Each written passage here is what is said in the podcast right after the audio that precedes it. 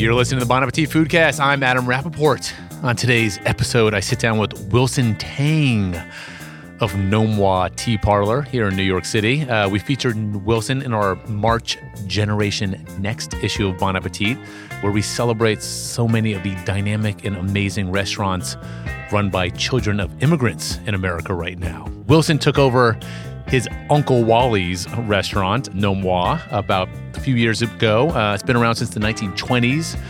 And the challenge for uh, Wilson was how do you sort of maintain and retain the integrity of the spot and, and, the charm and the bones and the soul of the restaurant while introducing it to a very new generation of eaters out there.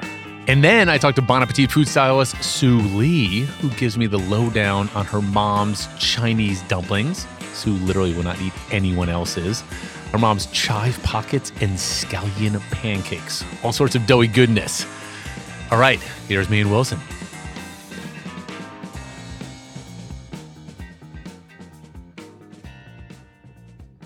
Wilson Tang, welcome to the show.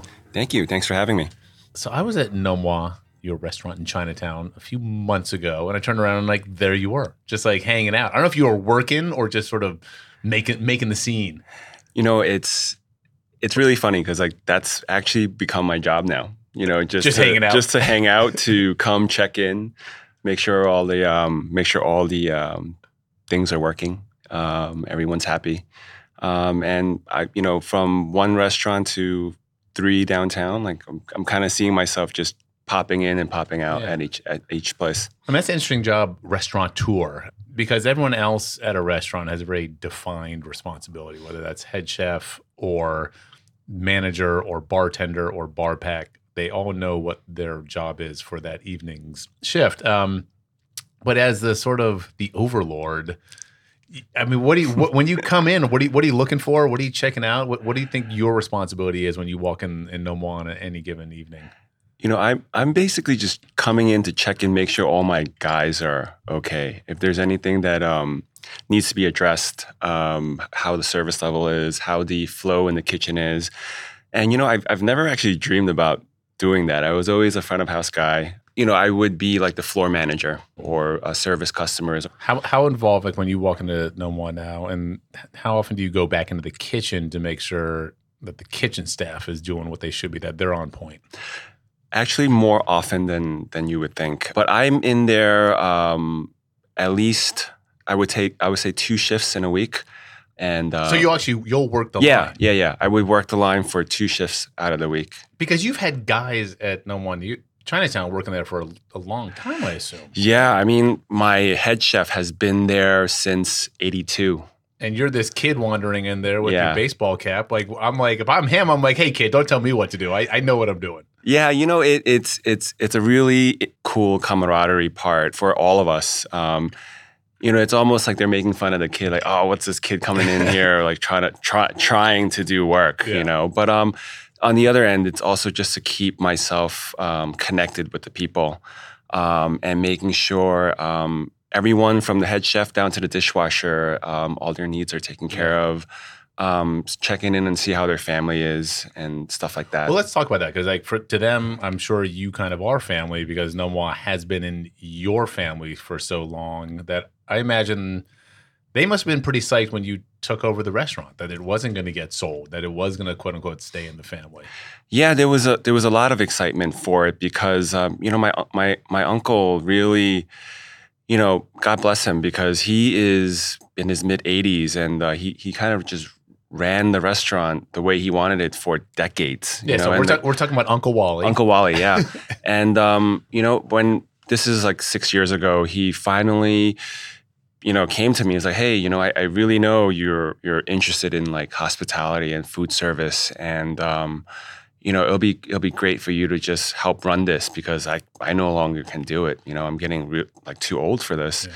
And I'm like, "Yeah, that'll be awesome." You know, and um, I, I never thought I would have the opportunity actually until we actually talked about it. Um, so well, yeah, so let's look. It's fascinating. You walk into Nom Wah now, and it's one of the oldest restaurants in Chinatown, and there's this energy when you enter, and there's there's a very sort of diverse uh, customer base of younger and older and hip and this and that, and it just feels like such a lively place. But let's wind back the years to how you got there because you grew up in New York, Yeah. but your parents immigrated when the 70s. Yeah, they came to New York uh, from Hong Kong in Mm. 1974. When they first came, they actually started in Minnesota, Mm. believe it or not. Yeah, because they had a friend there that was running a Chinese restaurant. And after that, they came to New York and started their own Chinese restaurant. This is my dad and Uncle Fred. And Uncle Wally had his restaurant in Chinatown. Very early on, we lived in Elmhurst Okay. um, Queens. And then in my teens, my dad's business was doing really well, and uh, we ended up um, buying a place in Chinatown, like a, one of those old tenement buildings. By the time I was in like grade school, uh, my dad thought it would have been a good idea to move back to Queens because Chinatown was still a little rough uh, Yeah. around the edges in the 80s. So we, then we moved to Ridgewood. And, uh, And Queens, for a lot of people who don't know it, is it it if Brooklyn is very borough feeling, Queens can get a bit more suburban with houses Yeah, and driveways and Um, neighborhoods. white picket fences, all of that. So that's what my dad wanted. You know, he That's he the saw- American dream. Yeah, right? he saw that as the American dream. There's a garage in the back. You know, we can drive our car. We even had, we even had like an automatic garage door Oh, yeah. opener. You know, you've made it when you got yeah, that. yeah, Now, yeah. now, I imagine when it was getting ready for time for you to go to college and, and start getting serious, uh, I'm I'm betting your dad was like, "Well, I don't want you working in the re- restaurant industry. Like, you're you're an American kid. You need to get a real job. You need to become a lawyer or, or you know Wall Street guy or something." Yeah, what, ab- what, were, what were their expectations for you? You know, they, their expectation was very, very simple. They're like, listen, you know, we've worked this hard. Uh, my dad was working, you know, three jobs. My mom was always in banking. Uh, we've we've worked so hard to put you through school. Um, you know, all we want you to do is finish college, get your degree, and do something in the financial world. You know, that's where that's where the money is. Yeah. And you know, I, I kind of just listened. I'm like, all right, cool. I'm like, I, did, I didn't really have a passion for anything, and I just kind of went with it. Yeah. And um, that's exactly what I did. I, I got my degree and I started working in finance. And and, and did you enjoy it? Ah, not very much. um, it was definitely not um, not to my liking. Um, I think just growing up in a um, entrepreneurial household, Mm-hmm. um, I just all these things that I saw. You know, growing up, it's it's always weekends in Chinatown, and I would see my dad like hustle and do all these side jobs, and uh, see my uncle at the restaurant, and I, you know that was more of what I liked. It's funny though. You see that a lot in sort of second generation kids and stuff that they the the parents want them to have this very traditional life of college and I said become a lawyer or a finance Yeah. guy. But if you once you see your parents like living that life and there is that energy of being an entrepreneur and just making something happen and figuring it out and, and succeeding, I imagine that gets kind of addictive. Yeah, I I um I caught the bug very very early on. I mean, even um, as a teenager, you know, anytime um, there was no school or the summer, I was I was working, and um, Like you know, doing what? Like bussing tables just and just stuff? through or- the years, it, it would be um, not even that because like you know it, it was growing up. It was don't go to don't go to Uncle Wally's restaurant. Uh-huh. We don't we don't want you to like Okay. start liking that. But you know, working hard and having good work ethic was always um, part of me. So even you know, as a teenager in the summers, I, I remember um, stocking shelves uh, at my dad's like little supermarket, little bodega he had. All right, so, so you're working a desk job at, Morgan Stanley, is that correct? Yeah, yeah, All Morgan so, Stanley, So you got a computer in front of you. Yeah, yeah. Um, how long did you last there? Two years, almost three years, almost right, three And years. so uh, at almost three years, what what clicked in your head? What what made you to decide to get out? I after three years of being in an office, I really was bored. Um, you know, I was I was essentially shifting a pile of paper from one stack yeah. to another stack, and you know, I was being told what to do. Like, hey, uh, 9 a.m., get to work. You know, you work till 12. You take a lunch hour. It's Yeah. one hour, and then five o'clock. You know, you clock out. You you go home. You take the train, and you you know do your your your routine. And I hated that. I hated being told what to do. And I hated having a boss. I'm like, I should be working for myself. I should be I should be my own boss. And um, in in 2004, um, that clicked. I'm like, I, I have to get out. And um, I had a, I had this conversation with my dad. I'm like, hey, you know, what do you think I should be doing? Um, you know, I definitely don't want to be doing this any much longer. You know, it's it's really boring. And he had this bright idea of, you know, you should open a bakery. Um, bakeries make a lot of money in, in his simple thought process. He's like, you know, you take flour, you put yeast, you add water, and How hard can that be? Yeah, it becomes this big bread thing, and then you can you can sell it for more money. Yeah. Or you know, uh, bakery slash coffee shop. He's he's always telling me, hey, you know, if you can sell water, Yeah. you can make it. Wait, so um, was your mom disappointed when you told her you were getting out of banking? No, she wasn't. Um, she, you know, I was I was the only child, Yeah. so um, she was just a very typical Asian mom. You know, I just want you to be happy, follow what you want to do. Um, Could they here. could they tell you weren't happy? Yeah, because I was very vocal about it. You know, man, this is this is really you know annoying. You know, Yeah. and it's like I I I remember like having to um, press shirts every day. I'm just like, man, this this this sucks. so you're like, all right, enough with enough with the computers and, and the pushing papers. Um, so wh- what'd you do? So it's it's funny because um, at Morgan Stanley, I had a, um, a a colleague in San Francisco, and her family owned a bakery, and um, you know we just got to talking, and uh, I'm like, hey, you know, it'd be really cool, like if I just came out to California, San Francisco, and lived there for a while, and kind of just work for your dad and like be a helper and kind of learn. And um, Did she think you were serious? She's like, ah, that's weird, but you know, sure. I mean, ask my dad. That shouldn't be a problem. Yeah. And in my mind, I'm like, hey, I can get like a trip out of this. Yeah. Go live somewhere. You know, as a as a native New Yorker, like I've never really lived anywhere else. Yeah. You know, and like, hey, this is a good opportunity to go and try something else and live somewhere else and learn something. So I put in my two weeks and off to San Francisco Wow. I go. And uh, I ended up staying there for nine months. What was the bakery? It was just this. Uh, it was actually a cake um, place. They made wedding cakes, but the side business was all these like croissants, muffins, and stuff like that. And I really wanted to learn that, so I, I, I did it because I my my dad was like, "Hey, you should take this opportunity because no one in New York is going to be able to kind of show you what to do, and then with the expectation expectation that you're going to leave and go open your own place, you know, because it wasn't food in 2004 is not like it's today. You know, it's so much things are so much easier um, trying to learn things. Um, so I I took the trip out there, and um, you know I I I learned all the stuff that I, I took. You know, recipes and um, learned how like how yeast works and all all this bread related stuff. And I came back here with with the help of my dad. I opened a really really small coffee shop um, with ten seats, and um, we we we made like ten different kind of pastry things, and also um, you know the Chinese side of me, we we had like rice box dishes for like a lunch lunch crowd, and um, that was probably like the part of my life where I learned the most, and and I realized what hard work is. How how'd that go business wise? Um, it was it was okay. it was okay. Um, it was my first stab at it. That lasted four years. And where was it? It was it was actually inside my dad's building that he bought Oh, cool. on Allen Street. And So Lower um, East Side? Lower East Side, Yeah. yeah, Lower East Side.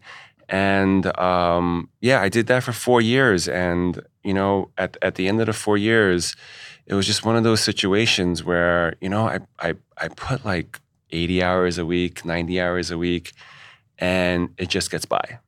And and I was But it's but it, but I imagine it's different working eighty hours a week for yourself than it is working eighty hours a week for the man. Absolutely, absolutely, no, no doubt about that.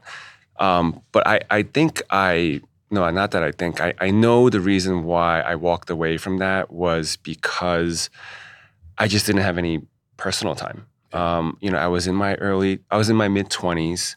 Um, you know, all my friends are out Yes. at bars. I mean, as a single person living in New York City, like that's why you moved to New York City. Yeah, It's yeah. just such an exciting, fun place to be, and you can literally go out every night of the week. And Yeah. if you're not doing that, then you're like, well, well why why am I living here? It's- exactly It's, it's a grind. exactly so that that's ex- that's exactly what it was it was it was a grind and um, you know you know, it, marketing back then wasn't like the marketing it is now. You know, and um, Meaning it- what? meaning like there wasn't social media, there Uh-huh. wasn't there wasn't internet. Yeah. You know, there wasn't really there wasn't Instagram. Well, there there's- was the internet. There just Yeah, wasn't, but there wasn't. yeah. You weren't walking around with, with an iPhone. right. There was right, no right, right. iPhone, So and Twitter, and Instagram, and all that. you know, I remember this is 2004, 2005. We got voted um, from Voice Village Voice Mm. um, the cleverest uh, restaurant name for 2005. Um, so I'm, what was the restaurant? so um, I'm 6'5 Yeah. and pretty tall, uh, especially for Asian American as well. So when we opened the restaurant, like I was, I don't know what to name it. It's like, and one of my dad's friends like, hey, I, I call you Mr. Tall. so we should just call him Mr. Tall because like a, you're in the neighborhood. And I'm like, all right, that sounds great. And that's what we named it, Mr. Tall Coffee and Bakery. And in 2005, um, the Village Voice um, gave us an award for the cleverest restaurant name, and like that was a big deal. That was a big, big deal, like for Village Voice, yeah. you know, in 2005. But you know, there was not, nothing like how it is today. Yeah. And um, you know, four years in, um, I'm missing a lot of my 20s. You know, like I'm opening at six. You know, I'm there till nine, and I'm dead already Yeah. at nine. And um, you know, I decided to move on. You know, and and we, we sold it. We sold the we sold the bakery, and I I went back to corporate America, what I what I knew, and and I went into insurance. And but you uh, went into insurance? yeah, yeah, it was it This- was what? weird. Yeah, What, yeah. What? What? Wait, I didn't, I didn't get this part of your bio. Really? Yeah, so you went back to work for the man? Yeah, yeah, yeah. I did. Oh my I did. God. So, but here, but You put a get tie back on and pressed your shirts? Yeah, kind of. Oh but but it wasn't. It wasn't. Um, I didn't have to wear a suit at least. Um, but it was it was shirt and shirt and slacks. Yeah. Um, but you know, some good came out of that. Um, Okay, you well, know, what in, was the in, good? in that from so this is like 2007 to 2010. Um, I met a girl and later on became my fiance and it's it's my wife now. All right. That, so Um, that's, good. That's that great. Worked, yeah. That's great. Um, you know, I worked at the, the company that I worked for was ING, okay. and Big company. yeah, big company, big insurance company, and um, at that time, they were the title sponsor for the New York City Marathon. Yeah. And um, you know, internally, it's like, oh, who's running the marathon this year? And I'm like, I'll do it. And I caught this bug with running, and um, Six five guys are generally not great marathon runners. Yeah, yeah, but you know what? I I I always disliked team sports, and I was always one of those guys that liked um, tennis or Yeah. um, running or cycling. So you're somehow going to tie running the marathon into op- taking over your dad's, your uncle's restaurant. Like I'm, I'm, I'm waiting on this. All right. Well, Did you, know, get I- Uncle Wally to run the marathon with you? No, I didn't. I did not. But yeah, I, I started running, and you know, like the, the previous couple of years, and I, I put on a lot of weight. You know, working in a restaurant is, Yeah. is no small task. You know, you're you're you're you're up late, you're eating poorly, Yeah. uh, Especially a bakery, a lot of carbs. Yeah, a lot of carbs. And um, I, I caught this bug for running, and um, that really kind of energized me. And um, it was just fun for me it, to, yeah. to do it and to accomplish it. So when Uncle Wally approached me, it was 2010. And uh, that, at that point, um, the restaurant was kind of in a, a bad state of repair. Yeah. Like uh, we had been closed by the health department a couple of times. Um, you know, it's just old. It's dingy. Um, And it's been there since the 20s. yeah, 1920. Yeah. it's been there since 1920, and um, you know, it it, it just kind of there was no one there was there's no new life to it, Yeah. and and he needed some something a new life. Okay, let's talk in. about this because what I find fascinating about Nom Wah is when you, it's on uh, this tiny little curving sort of it's almost like an alley, but it's a side street in Chinatown. Yeah, you know, um, there's a little curve to it. and It's right on the corner almost, um, and it looks like a movie set. You're like, wow, that place is still here, preserved Mm-hmm. And what I think is fascinating about the restaurant is. Is that you didn't mess with the inside really? It, it still Yeah. feels like it's been there since the 20s. Whereas a lot of other restaurateurs, I won't name any names right now, they take over an old space and they zhuzh it up and put in new banquettes and new ceilings and new lighting and they kind of strip the charm out. You smartly managed to completely modernize the restaurant without modernizing it at all. So can you talk to me about that? Yeah, it, it's it's just crazy because like um you know you're not the first to tell me like oh hey you did such a good job Yeah. like fixing the restaurant. I'm like but actually, I didn't do anything. You know, that's the that's a brilliant part to it. And I remember the conversation we had. Um, you know, he he sat me down at this, you know, um, other dim sum place called Red Egg, which is a lot more modern. It's got like the drop ceilings and all these like cool lights. It's like, hey, you know, like try to solicit me to like join him and like take over the restaurant. Like, hey, we can make this look super modern and and uh, sleek. I'm like, but you know, this is kind of like I my in my mind, I was like, this is like the Katz's of Chinese food. and like, why would you mess with that? You know, I, I am like, no, I, would rather just keep it like this. The floors are beautiful. Yeah.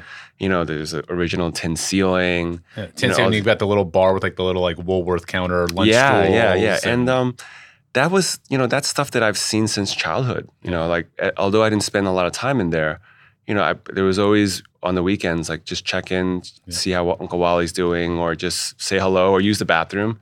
Um, and I, I, have a lot of memories in that place. And why would I want to change it? I imagine you spent some money. What did you fix it up somehow, yeah, infrastructurally, we, or what'd you do? What we did was we just put in a lot of elbow grease, cleaned the place up, uh, fix what it needed to fix, um, put in new toilets. Mm-hmm. Um, kitchen? Did you? The kitchen. the kitchen was completely gut gut renovation. Okay, so that was like the yeah. infrastructure still yeah, under the hood. You did some. Yes, work. yeah. So new walk-ins, new walk stations, new fryers, tables. How, much, how much did that all cost? Uh, sixty thousand. Okay, which is which is very pretty good. expensive. Yeah, yeah, yeah for, for, New York City restaurant standards. Then what also is interesting when you notice you go in there and you're like, wow, it's definitely a sort of how should I say this? Um, kind of a Brooklyny crowd. There's a lot of cool young folks and skinny jeans, and it's it's a it's not your typical Chinatown crowd. Um, and I guess is that how did you go about attracting a new customer to a place that probably a lot of young New Yorkers didn't even know about?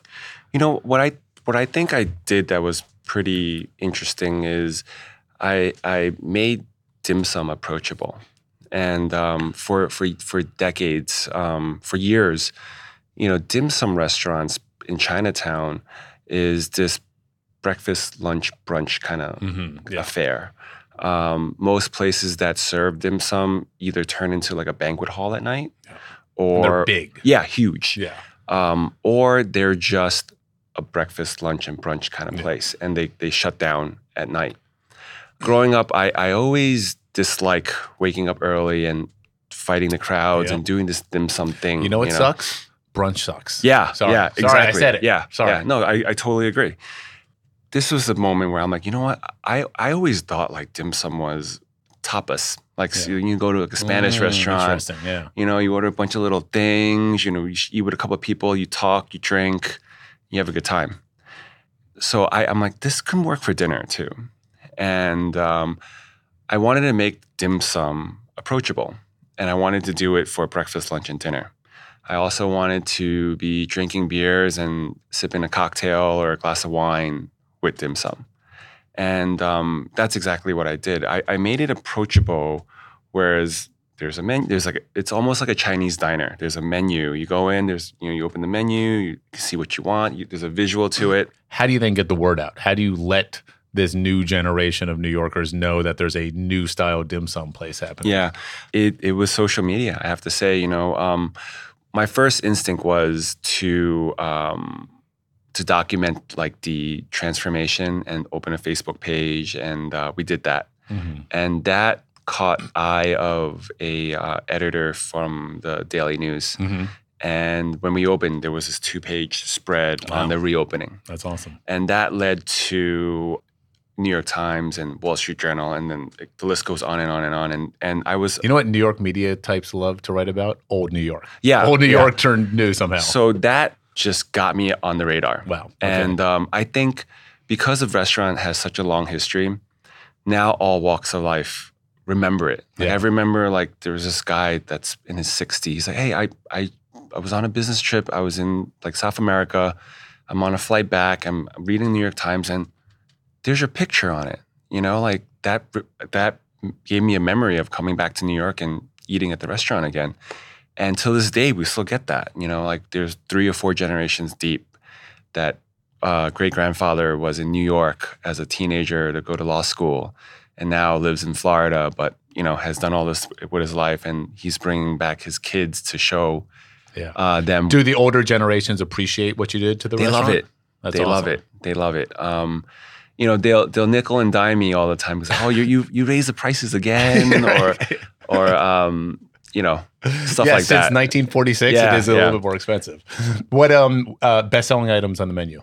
the best selling item on our menu is the original egg roll. We call it the OG egg roll. All right, I love that. What what do you, you make? Explain just quickly the process. Sure, it's it's basically egg um, crepe crepe made with eggs, Yep. and um, so technically an egg roll. Yep. And we with the crepe we put in the mixed vegetables and and chicken, and we roll it.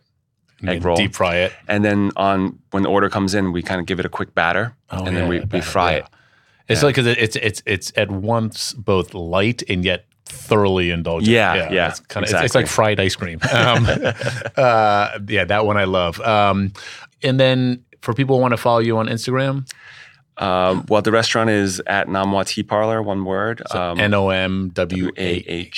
H T Parlor. Okay. Uh, my Instagram handle is at Dim Sum NYC. Yeah, both are both. I recommend. So there's Nom Wah Chinatown. There's Nom Wah Philadelphia now. Correct. What else we got on? Uh, we have family? Nom Wah Nolita. Yeah, which opened this past year. Yes, uh, five months ago, like last September. and that's a little bit more of a modern version of what you're doing yes, modern, Chinatown? um, fast casual Yeah. uh, model. And we're opening another one uh, on Canal Street, inside Canal Street Market, Oh, cool. um, in April. in April. Yeah. All right. Well, before we let you go, Wilson, uh, we're doing the lightning round. Dun, dun, dun. Oh, I like that. We haven't done that before. Egg roll or fried wontons? Egg roll. I'm, uh, I'm kind of a fried wonton guy. Mm. They're hard to come by. You don't see them a lot in New York. Yeah, that's reason. well, that's that's like a more um, well, they're both Chinese American food. Yeah. but I see where you're coming from. Yeah. You could go either way on this one because you've gone back and forth borough wise, but Yankees or Mets? Oh, Mets, hundred percent. Really? Yeah, no Fa- doubt. favorite 100%. player? Uh, David Wright, David Wright. What about old school? Do you have one from back Keith in the day? Hernandez. Yeah, Hernandez. Listen, I'm diehard Mets. I love like Hernandez. You see the pictures of Hernandez back in '86, literally smoking cigarettes in the dugout. Yep, with the, with the mustache. With the you know, mustache. yeah. I'm like professional athletes. All right. How about this? Soup dumplings or pan fried dumplings? Soup dumplings. Do you have a favorite place in Chinatown? Uh, yes, it's brand new, Pinch Chinese. Oh, really? Yeah, Okay. from Yeah. chefs from uh, Din Tai Fung. Okay, cool. It's good to know. Tsingtao or Budweiser? Tsingtao. Beard or tattoo? Tattoo. Do you have any? Yeah. Okay. All right. You don't have a beard. I knew that. No, I, you know, it's so hard for me to grow one. Yeah. I, I tried. Me I tried too. to fit in. I'm very sort of like I get I have like a patchy sort of. It's, it's not like Yeah, a, it I don't get manly. right. No, Yeah, yeah. It's, it's wispy, and I'm like then I just shave. I try. I keep trying. it's not happening. Jay or Biggie? Biggie.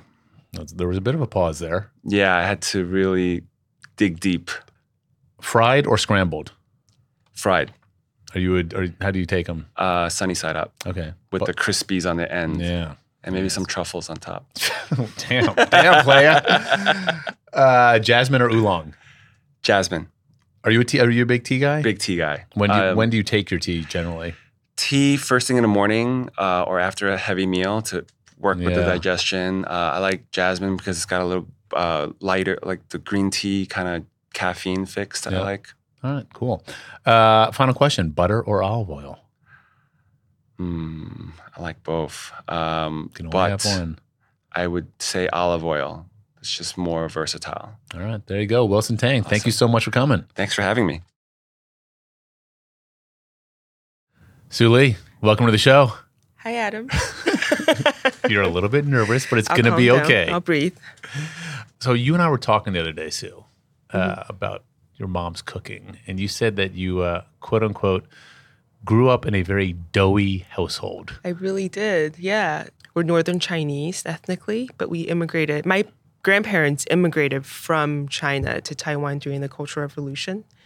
And they're, her, my mom's side of the family is from Northern China, and my dad's side is from Southern China. But we ended up just eating doughy foods all the time because it's delicious. I was about to say, I was like, can I come over? I, I want to go to over a, all the time. I want to go to a doughy household. um, how old are your parents now, if I may? They're in their 60s. Okay. And they came to the States when? in 1990 and i was seven and my brother was four What city? denton texas I'm sorry, where? It's a little suburb outside of Dallas, and uh, we were the only Asian family at the time. Really? I well, that's how it felt to Wait, me. It was like a suburban neighborhood, or what was it Yeah, like? suburban neighborhood. It has like uh, two fairly large universities, so that's why we were there. My dad was going to school there, and we there was like one or two Chinese grocery stores in Dallas, which was like forty five minutes away, Mm. and we would drive there to buy anything, but. We really missed the foods that we were eating. Was your Taiwan. mom? Was she always a cook? No, she was more of a career woman. She was a nurse.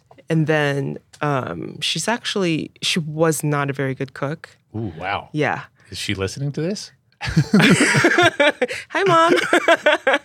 but she's really improved. It took her, I think it took her about like, you know, a couple years to really t- teach herself how to cook and a lot of phone calls home to Taiwan being like, how do I do this? How do I make the the braised beef that the kids like to eat so much? How do I make the baos, the scallion pancakes? And was that because having moved to Texas, it was like, well, if you want to get this food, we're gonna have to make it ourselves, yeah, that's it. And and we also had to grow some of the vegetables ourselves in the backyard. such as such as uh, Chinese chives, bok choy, cucumber, because we didn't like the American cucumbers, which were large and watery. Yeah, they're not very good, are they? Seeds, they're not good. The skin is tough. I, li- I like the little Persian ones. yeah, yeah. The, but back then in 1990, it's not like you get Persian cucumbers at the grocery store in Denton, Texas. No, No, no. It's You could get beef though, a lot of beef. Yeah. For the braised beef, I bet that was pretty good. there was a lot of that.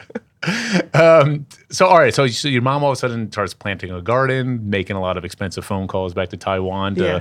learn how to make the dishes that you all missed. Do you now? You, you so some of the things you, you said you grew up eating, um, and you did a recipe for bonappetit.com on classic scallion pancakes. yes. Did you learn that from your mother? Did you learn that elsewhere? I learned it from my mom. Um, she tried to make it for us many times in the beginning and pretty much failed every time just because it's Is what's your mom's name? Her name is Teresa Chi. Hello. Teresa, I'm really sorry about this. I always said like Sue, your daughters the nicest gal, but maybe I'm wrong. Anyways, okay. so Teresa was screwing up the uh the scallion pancakes. Yeah. What were they too dense? or they were dense. They weren't like like scallion pancakes in Taiwan. You get them and you can get it on the streets, and they're always flaky. They're they're crispy, but not too greasy. They're delicious. It's it's a street snack, and it's something that you know parents at home would make it too. And my mom tried to do the same thing, but I think she just added.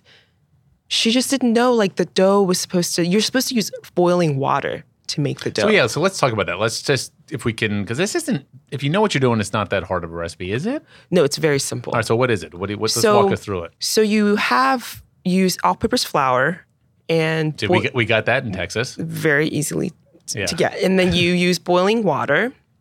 And the reason you use boiling water, I guess, you sort of break down the gluten. If we're getting too technical Mm-hmm. No, here, sure. it's okay. Um, and then the dough is very pliable and it's very soft and tender. And it's it's the same dough that you use to make dumplings, to make quite a f- or dim sum desserts like not desserts but dim sum like um chive pockets Which we're going to talk about shortly. yeah. But all right, so so far you have flour and water. Anything else? and scallions and oil. That's all you need. That's and literally salt. no no yeast or anything, no, No starters, yeast. nothing None of that. complicated. You're None not of that. You're not going to get all tartine bakery on us. No way. This is like This peasant food. This isn't like a, a three day project. no way. So so you pour boiling water into flour, then what? you stir it up, let it cool. I mean, then you knead it a little Yeah. bit. You let it cool and divide it up and roll it out. And the lamination process is easy. All you do is you roll out and then you Roll it out into what? Into a into flat a, pancake. into a flat pancake and you um, About how big? Depends on how you. But we'll say five to six inches. Okay.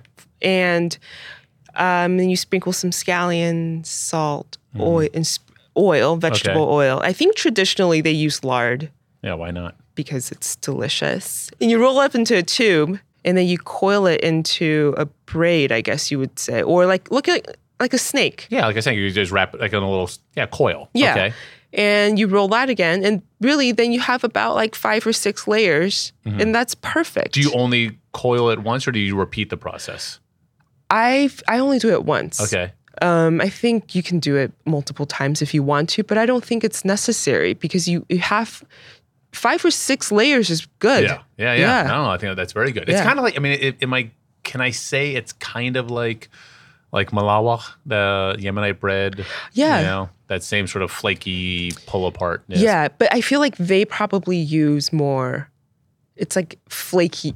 Scallion pancakes are not as flaky as Yeah. that. The Malawa is a bit chewier and also I want to say it has butter in it. Yeah, I want to say, which yeah. of course changes everything. And then what do you do with it? And then you just fry it. You don't what? deep fry it. You use. My mom just used vegetable oil, Okay. but again, you can use lard. You can use any kind of oil you want, Yeah. really. But you don't want to use a, too much oil, just enough to cover up half of the pancake. Say- Medium heat? I say medium heat, Okay. and then you adjust to medium low once you put the pancake in. Oh. so mm, each yes. side about how long? Mm.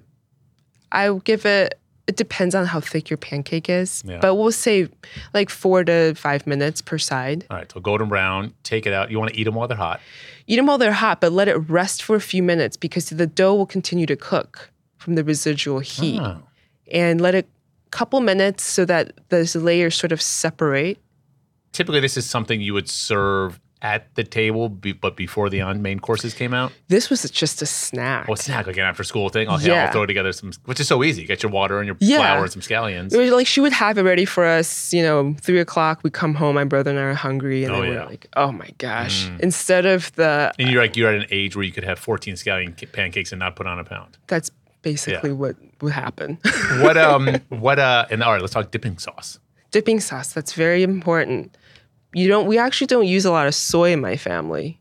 We find it, too, my mom finds it too, like too heavy, what she says. What, is it, what, does that, what does that mean? Heavy. No, she's like, she's like, it's too much flavor. It's not subtle enough. Okay, it's it's it's it's it's assertive. I'll give her that. Yeah, I don't know if. I'd say heavy, but I would say assertive. So what does she like to use? She uses more vinegar. Okay, what kind? Um, she kind of uses a light color vinegar. I actually don't know what it's called. well, what do you use? Sue? Well, okay. At, in my life now, I use rice vinegar. you're grown-up. yes, I use rice vinegar and I add a splash of soy. I don't Okay. like the black vinegar. Okay, too heavy. Too heavy, Yeah. too assertive. Yeah. Um, so, so just your basic rice vinegar, which you can get at pretty much any grocery Yeah. store these days. What's it do with the seasoned or unseasoned? Sometimes they say that. I think when it's seasoned, there's, there's there's a little sugar in yeah. it. Okay. Yeah. So you use unseasoned. I use unseasoned. splash of soy, Yes, and, that's it. And chili oil if you want. Oh, okay. I if like you don't that. want it, that's okay. I want it. yeah. All right, so you have those going. Sometimes you cut them into little triangles. That's a good little snack thing Yeah. before you eat. You would also then talk about, we're talking about the scallion pancakes, and you also like, oh yeah, chive pockets. And I was like, chive pockets? Are those like hot pockets? What's a chive pocket? It's have I had chive pockets? You might have. It's kind of like a hot pocket. I mean, there's I- so I- I many like the different sound of pockets Yes. you know, like empanadas is a pocket, right? Same dough. Okay, so we've made this cool laminated dough where you coil it up and roll it out again. Yeah. Different layers. Well, actually, just Oh, the no. not the scallion pancake, Oh. but no scallion scallions in it. It's Okay. just like you roll it out, Okay, are you still doing the coil thing? no coils. So this oh, so is just like easier. a yeah. This is even you just need to make the mixture in there taste good. Okay, so what's the mixture? So it's Chinese chives. My mom grows the kind in her backyard that's flat. There are two different kinds. Oh, in the other like, There's yeah. a rounded kind, Yep. and then there's a flat kind. She grows the flat kind. I've gotten the uh there's I've I've gotten the flat kind sometimes. I want to say maybe at Sang Lee Market, which is a market out on the North Fork of Long Island. They have them, and I never quite. Know. I'm like, huh, these don't look like regular chives, but I guess I'm getting Chinese chives. Yeah, yeah. Okay, And okay. they're pungent, Yeah. but um, if, but if you chop it up and if you add some scrambled eggs, we eat a lot of eggs. You scramble it in there. It's a doughy, eggy household. You're talking my language, Oh, so Julie. delicious. Yeah. And then some tofu, some vermicelli noodles if you have them. If Wait, this is all have- going in the chive? Oh pocket? yeah, yeah. It's all chopped up. Wait, wait, wait. Okay, well, hold on a second. So you got the chive. Are the chives raw or you sauteing them? They're raw. So raw chives, scrambled eggs, Yeah. maybe what else goes in there? Maybe some tofu. Maybe some tofu. Why not? Yeah. Just throw Some- it on yeah, in there. Yeah, some dried shrimp if you have. If you don't have it, that's okay. We don't need to get too fancy. and how big are one of these pockets? Uh, well, I think it's about it's like the size of your hand. So you so you do the same circle, about a six inch diameter little pancake, and then you fold it over like an empanada, or what? And how do you just pinch it closed, or Exactly. You pinch it closed and then you just fry it on both sides. A little longer Yeah. because you want the inside to steam. Yeah. Yeah. And um, my mom actually used very little oil for that because she likes a bit of a dry crust yeah, on it. Yeah. It's like a like a breakfast empanada Yeah. via It's very healthy. Taiwan. What do you mean it's very healthy? What's healthy about that? I mean, it's not unhealthy. There's a lot of there's a lot of greens in it. it's ro- It's like you just said. There's chives, but you said there's eggs and shrimp. Yeah, and m- mainly chives. Yeah, Yeah, Um, like there's there's no 80%. there's no cheese at least. No, ch- yeah, Yeah. we don't. we- Yeah, no, you don't mess we're with not the dairy. dairy people. No. Yeah. Now, would you? When were you partaking in the chive pockets? Well, that is more like a breakfast item in my house. Yeah, I like that. She would uh she would wake up and this was a weekend thing. And she would make it on a Well, Saturday that sounds or like that sounds like a, a tall order for a Tuesday morning. Yeah, and then um and then it would be something we would have with tea. And then that would be our breakfast. Or like or brunch. We'll call it brunch. You're doing air quotes, brunch. yeah. Okay, wow. All right, now you got me hungry. All right, now dumplings. You told me that you love to eat dumplings all the time, everywhere. Oh, that you just you just can't get enough dumplings. Dumplings were the best. Well my Like, so I was being sarcastic Oh. because you told me off camera. Sue Li, everybody says she will only eat her mother's dumplings, and she won't eat any. Literally, is that true? I, I, I haven't said well dumplings are the best, but I was about to go. I only eat my mom. so what, you literally like if you go out to eat, you just won't order dumplings. I don't. I just look. Sometimes I don't trust what they put in the dumplings. You yeah, so it's, it's true. I know I'm being really picky. I'm a huge snob. Yeah. Yeah, um, I'm not embarrassed. Uh, so what? So all right. So your mom, what what was she putting in her dumplings? Pork. Just just like ground pork. Yeah, ground pork. But she would grind the pork herself. Self, nice, old school. Yeah, because you just don't know how what's out there. But yeah, well, fortunately, as we've talked about in this podcast now, like there are a lot of better butchers out there where you know are getting the the well sourced, grass fed, humanely true. raised, all that sort of stuff. And with the ground meat at those places, at least you know where that ground beef ground meat is coming Yeah. from. At some of Yeah. the grocery stores, yeah. It's difficult. Yeah, and she would grind her own pork, and she acts, likes to add a little. Did she have um, like a hand grinder, or was she use like a Cuisinart back She in those used days? she used a, a KitchenAid. Okay, KitchenAid, a- yeah, with the little attachment. and she likes to add a little extra pork fat in there. Why not? Yeah, Yeah, so good yeah. with a little shrimp, chi- Fresh shrimp or fresh dry? shrimp, Uh huh. Okay. chives, Chives, and that's it. In the Salt. dumpling, salt. Yeah, and that's it. that's it. Okay, and It should be really simple ingredients. then let's talk about the dumpling dough. Same dough or different dough now? Same dough. Again, yeah, it's very versatile. apparently it is. Good lord. Yeah, you just it's the same dough, and instead of pleating it, so it's a thicker dough. The you- dumpling okay, that yeah, we yeah, grew up eating. I'm, I'm used to that.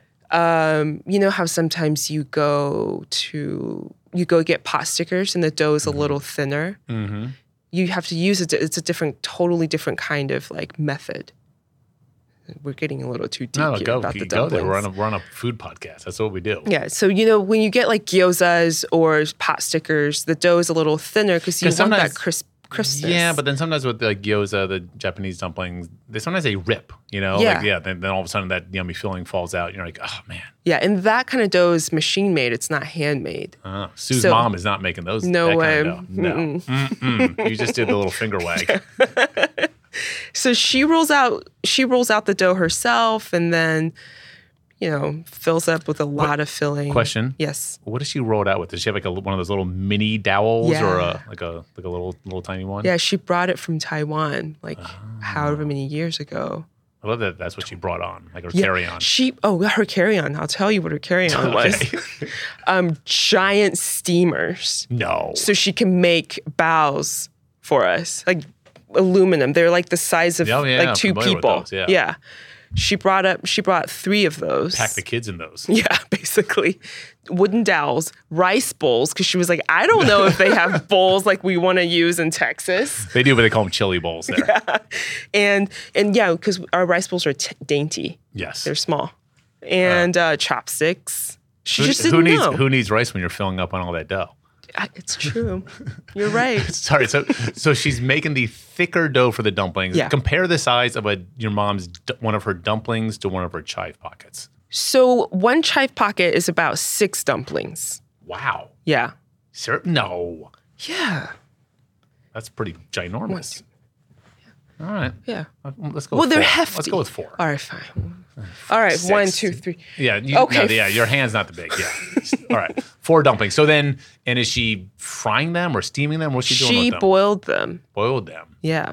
and then didn't crisp them up at all in the pan. No, she, we don't. Does she know that those are really good when you get them crispy? She does. But I guess she's got the crispy chive pockets and the crispy scallion pancakes. Yeah, we don't need to. We need to, you know, change it up a little bit. The chewiness, and also the most delicious thing that I didn't appreciate when I was a kid was the water, the starchy water that came from the dumplings. Uh-huh. and that would be like the palate cleanser we got at the end of the meal with a splash of soy sauce. Wow. Kind of like when we did that thing with uh, South Philly Barbacoa last year in our best new restaurants, uh, where they do the barbacoa, the barbecued, in this case lamb, but you can also do goat and stuff, and then you get like the little cup of the consomme. Yeah, that's Uh, afterwards, that was after so you good. Eat all the tacos and stuff.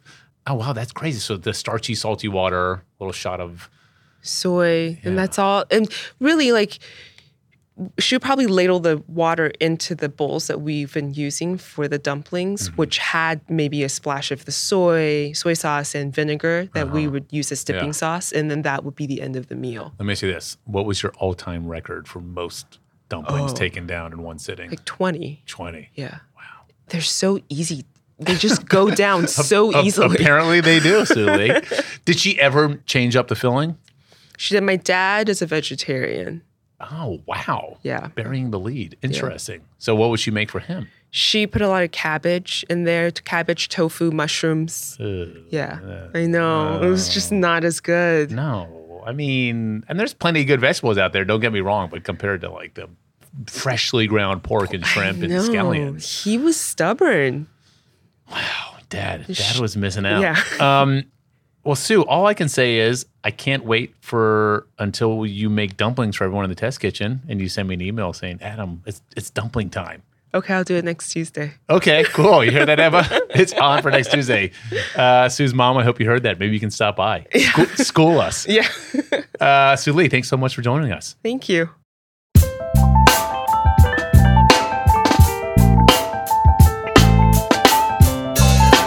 This podcast has been brought to you by Carrie Polis, Emma Wartzman, and Lily Sherman, with editing by Mitra Kaboli. Our theme music is by Valerie and the Grady's. We have new episodes every Wednesday, and if you want to tell us about this or any other episode, email us at bonappetitfoodcast at gmail.com. Thanks for listening.